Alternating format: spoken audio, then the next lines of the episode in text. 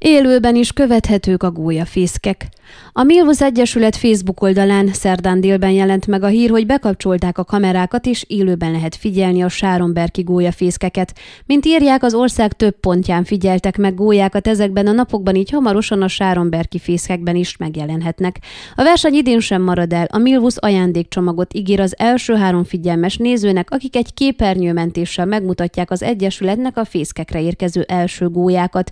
A fotókat a zoltán.d.szabó kukac milvus.ro címre lehet beküldeni. A Milvus jó voltából már 13 éve élőben lehet követni a gólyák életét, a fészek felújításától a tojásrakáson át a fiókák kikeléséig és kirepüléséig.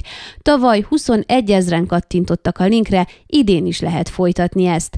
Az egyik Marosvásárhelyi tömbház tizedik emeletére felszerelt kamerát is beüzemelték, ezen a korábbi években egy vörösvércsepárnak a mindennapi életét lehetett követni.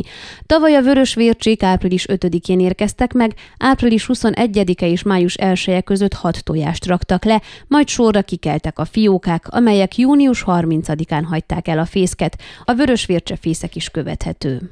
Ön a Székelyhon aktuális podcastjét hallgatta. Amennyiben nem akar lemaradni a régió életéről a jövőben sem, akkor iratkozzon fel a csatornára, vagy keresse podcast műsorainkat a székelyhon.pro portálon.